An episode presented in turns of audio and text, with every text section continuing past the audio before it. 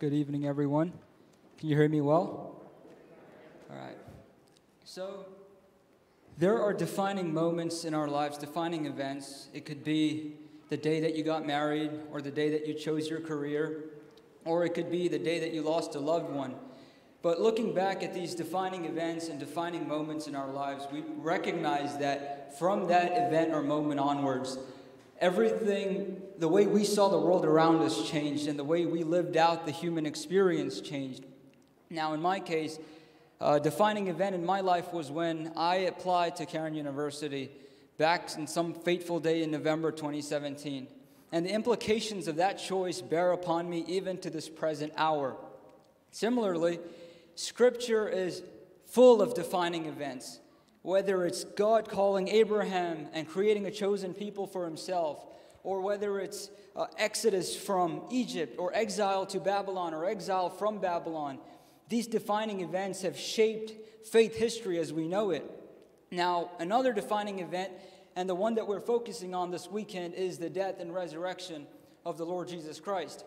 This defining event is constituted of smaller and micro events that constitute this larger term, death and resurrection of the Lord. And in my opinion, this is the most significant defining event in all of faith history because it marks the end of one era and, and the dawn of a new age. There's a paradigm shift that occurs in faith history in the death and resurrection of our Lord. Now, like I said, it's constituted of uh, smaller micro events. So, there is the trials of Christ, and there's the flogging, then there is the crucifixion, the sayings of Christ on the cross, the death of Christ, and then eventually his resurrection.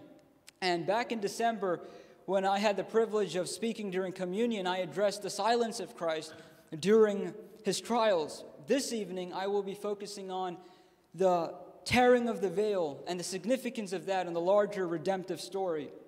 To start off, I'm going to be reading from Mark 15, verses 33 to 39. So if you would please turn with me there, I will be reading from the English Standard Version.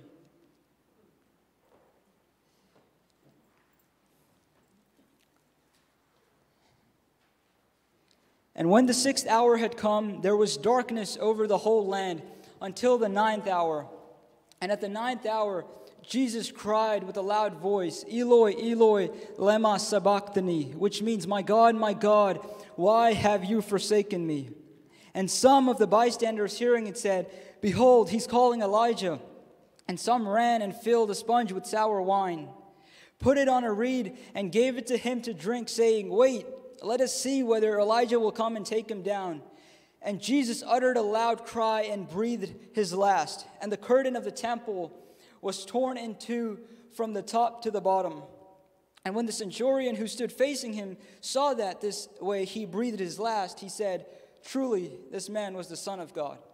Now, in this passage alone, there are multiple of, uh, elements that we can focus on this evening, but I have chosen the element of tearing the veil and the significance of that ele- element in the larger New Testament context. So, there are going to be three questions that I'm planning to raise this evening. And the first question that I want to raise is what is the purpose of the veil? Because let's say you grew up in the church and you are familiar with uh, Sunday school stories. You know very well what the veil is, but what if it's your, this is your first time reading this passage? And what if you're a new believer or even an unbeliever? How would you understand what the veil is? And to understand that, we must first look at the Old Testament context where we find the origins of the veil. And to understand what the veil is, we have to look at the tabernacle and the temple where God instituted this veil. And the veil was so pretty much in the tabernacle and in the temple, there was the outer court, there was the holy place, and then there was the Holy of Holies. And God would institute the veil to separate the Holy of Holies from the holy place. And the Holy of Holies was where God's manifest presence was found. And the high priest is allowed in there once a year. And we'll get to that later. But the reason why God institutes the, the, the veil or in the tab- tabernacle and eventually in the temple is because that veil is a, um, it is a physical manifestation of a spiritual reality. And what do I mean by that? Because the veil itself is rep- representing something that's already occurred and it speaks of the human condition. And we see this in Genesis 3, where God kicks Adam and Eve or expels them from the garden, and he puts the cherubim with a flaming sword there to guard the entry. Now, you say, but that's not a veil or a curtain. Yeah, it doesn't have to be a veil, a curtain, it could even be a rock. What's the purpose of that element? That element serves to, it functions in the role as a barrier separating God's manifest presence from fallen humanity. So that's why what God instituted in Genesis 3 with a flaming sword at the Garden of Eden, he, reinst- he, he uh, reinstitutes that element in the tabernacle and eventually in the temple. So now, um, to look at that, there's a verse in Hebrews 8 5 where it speaks to this. They serve a copy and a shadow of heavenly things. For when Moses was about to erect the tent, he was instructed by God, saying, See that you make everything according to the pattern that we have shown you on the mountain, that was shown to you on the mountain. And so, the veil, when God institutes it in the tabernacle and eventually in the temple, they serve as, um, like I mentioned, it's a physical manifestation that's speaking of a pre existing spiritual reality that describes the human condition. And so now we come to understand what's the purpose of the veil. We must raise the next question Why did God tear the veil? Because there's a reason why he tore the veil. And to understand why God tore the veil, we have to look at the role of the high priest and the role of sacrifices and how they functioned within the, Mosaic economy. So, the high priest, he served as a mediator between the people of Israel and God, and he was allowed to enter the Holy of Holies once a year to offer sacrifices on behalf of the people. And the high priest, he would go in there, he would sprinkle the blood, and the sins of the people would be atoned for for one year. He has to do this annually. Every single year, he repeats this process of offering sacrifices unto God. Now, some would say, okay, the, these sacrifices, why, do, why does it have to be that way? Why does it have to be like all this blood and animal, blood, animal cruelty? There's a reason why. Because when God, in, when God created the natural world, he had put a law in place where it says without in hebrews uh, 9.22 without the shedding of blood there can be no remission of sins. And the reason that's the case is because leviticus 17.11 life is in the blood. And so when an animal is uh, when an animal is killed and the blood of that animal is shed what's essentially happening is the life of that animal is being shed. And so that animal is being sentenced to death, and the sentence that was supposed to be yours, the sentence of death, because the wages of sin is death, it's being transferred onto that animal. And so the animal experiences the sentence that you and I deserve. Well, not technically us, but the people of Israel. So that animal dies, and the sins of the people are atoned for. Okay, so he does this every single year, and people have all other sacrifices that God puts within the Mosaic economy. Now, we get to the Christ because in addition to serving in the role as high priest, in adi- I mean, in, adi- in addition to being the Messiah, in addition to being the Son of God, in addition to being God Himself, Christ also functions in this role as high priest. And since He functions in this role as high priest, He must offer sacrifices. And He offers sacrifices on behalf of the people whom He represents. That's us the people who have put faith in Christ. And so when he offers sacrifices unto God, this is where we face a dilemma because does Christ have to go in there every single year, and keep repeating these sacrifices? Because Christ does not do that. And there's a reason why Christ does not repeat his sacrifice every single year. Because, and this is how I came to understand it when I was preparing for this message, the, the animals and the high priest in the, in the Levite priesthood, they were. Uh, they're confined to time and space. They're temporal creatures. So whatever they, whatever uh, sacrifice they do, it's only for a limited time. So they have to keep repeating these sacrifices. But Christ, having no beginning, having no end, He is eternal, meaning whatever sacrifice that He offers will stand for all eternity. So now we get to this thing.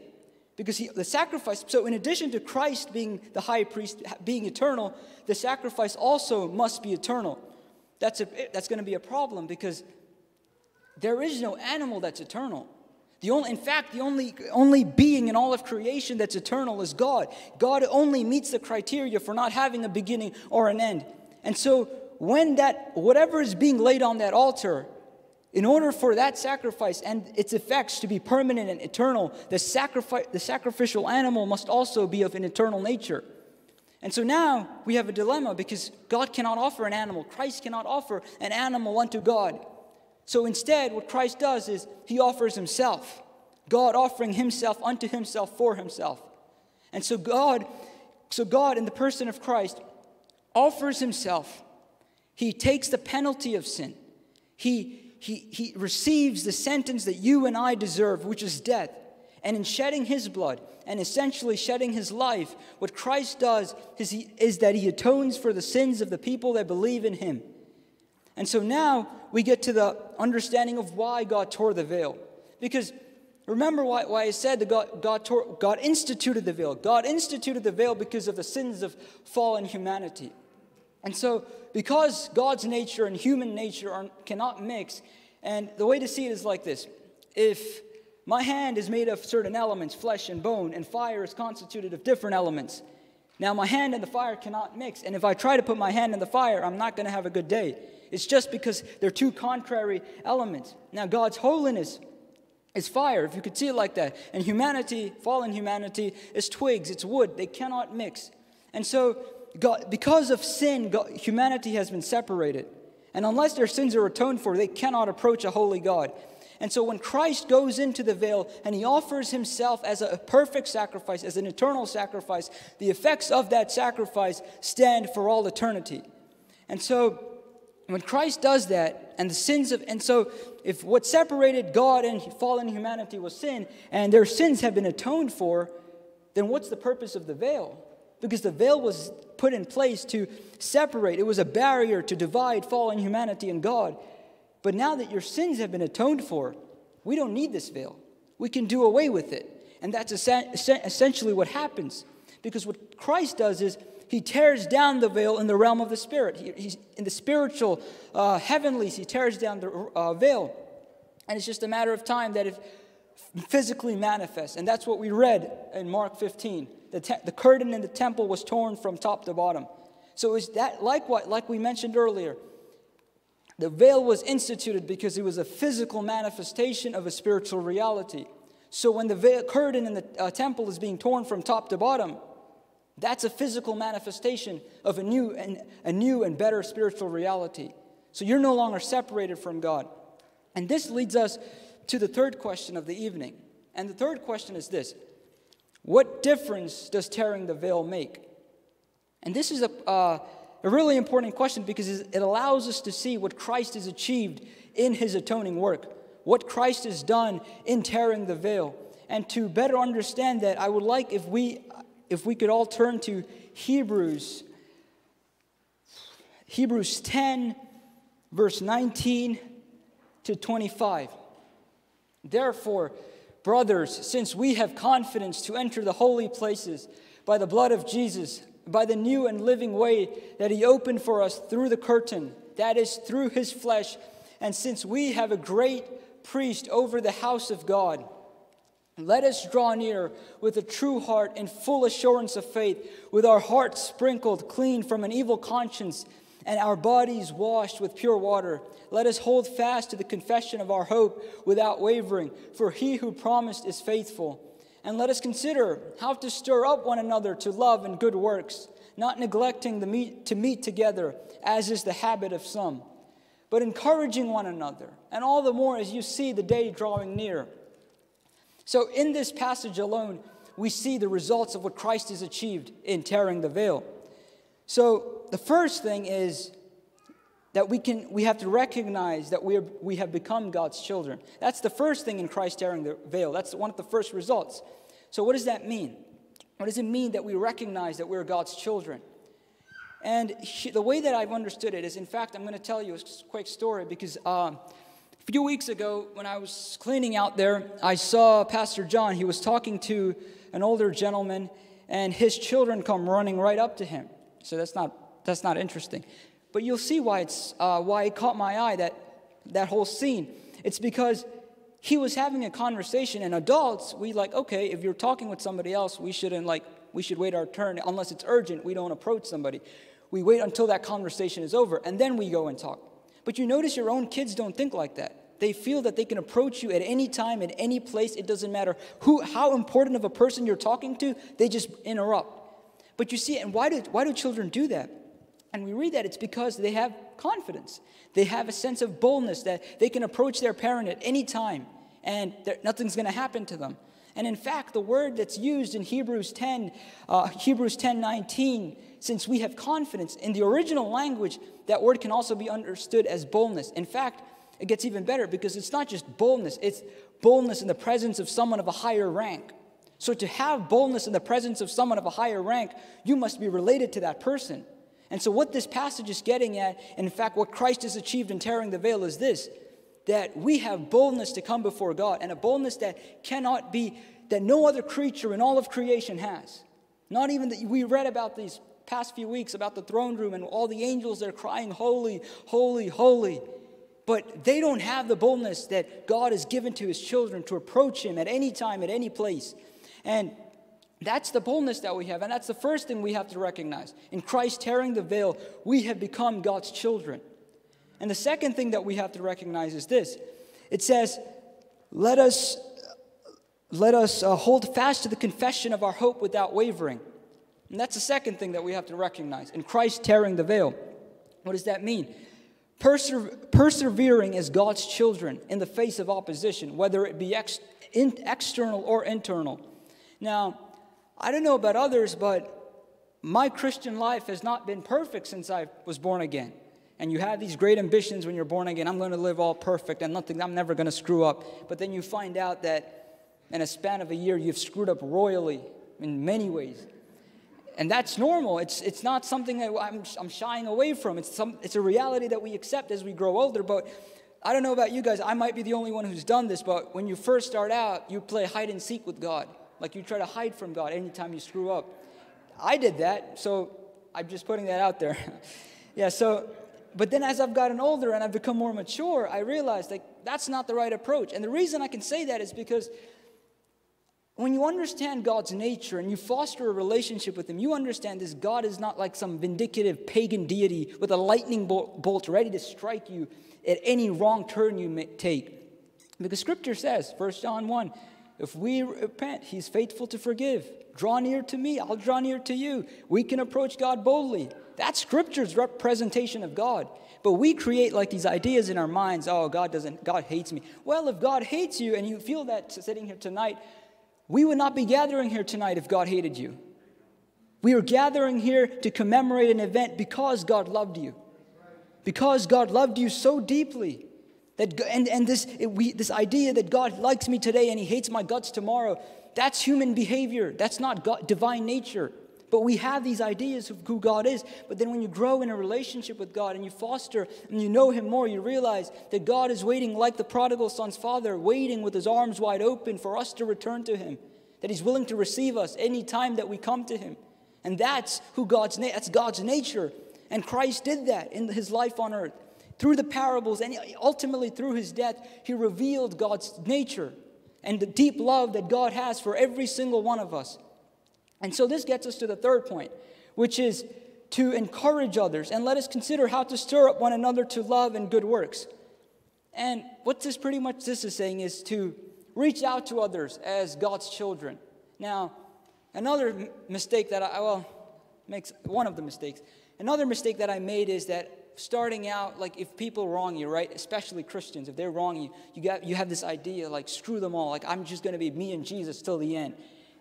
I've done that, and in fact, it was till last year I was like that. But then I realized, wait a minute, that's, that's wrong. That's not, that's not a right approach because the, the Christian faith functions in a corporate context. It functions in relationships and with others. You can't just be like it's me and God till the end. And so, because our relationship with God is functions in the context of other people, what we have to do is we encourage others, we stimulate others to love and to good works. And how do we do that? Remember how I said there's an outer court, holy place, holy of holies? So if you see a brother or sister, you know, who's on the outer court, just for whatever reason, even if they're a believer, they can be on the outer court. How is that possible? Guilt, shame, condemnation, depression, whatever it might be, they stay on the outer court because they feel that they are not good enough to approach God. And as believers, it's our duty and our obligation to reach out to them, to encourage them, stimulate them to love and to good works. And that's our duty. And that's what this passage is getting at here. And so we looked at that. And in doing these three things, recognizing we're God's children because Christ has torn the veil, persevering as God's children in the face of opposition, and reaching out to others as God's children. And in doing all these three things, we're able to live out the implications of Christ's atoning work and in Him tearing the veil. So, as we come to a close this evening on this message, I want us to all deeply meditate and to reflect these truths. Let, it, let the redeeming power of Christ's love transform our hearts. Let us draw near to Him with confidence, knowing that we're His child, that we don't have to stand on the outer courts, that we can approach Him with confidence and with boldness and let us recognize that Scripture, after Christ's death, puts out this call to experience Him, to experience God. Life with God beyond the veil is the gospel call. So let's close in prayer. Loving Father, I hope you're doing well this evening. I know today commemorates 2,000 years since you sent your son for us. I can't imagine what you must have felt that day as you saw your son brutally treated. I don't know how you must have felt or how you endured that pain, but thank you for doing that. Thank you for allowing that. Because in doing that, you have shown that you loved us, Father. You have shown the deep love that you have for every single one of us. And that we can come before you now as your children because of that. Loving Father, thank you that we can access your throne, but we don't want your throne. We want to know you, the only true God, and Christ Jesus, whom you have sent. Thank you, Holy Father. Let your kingdom come and your will be done on earth as it is in heaven. Amen.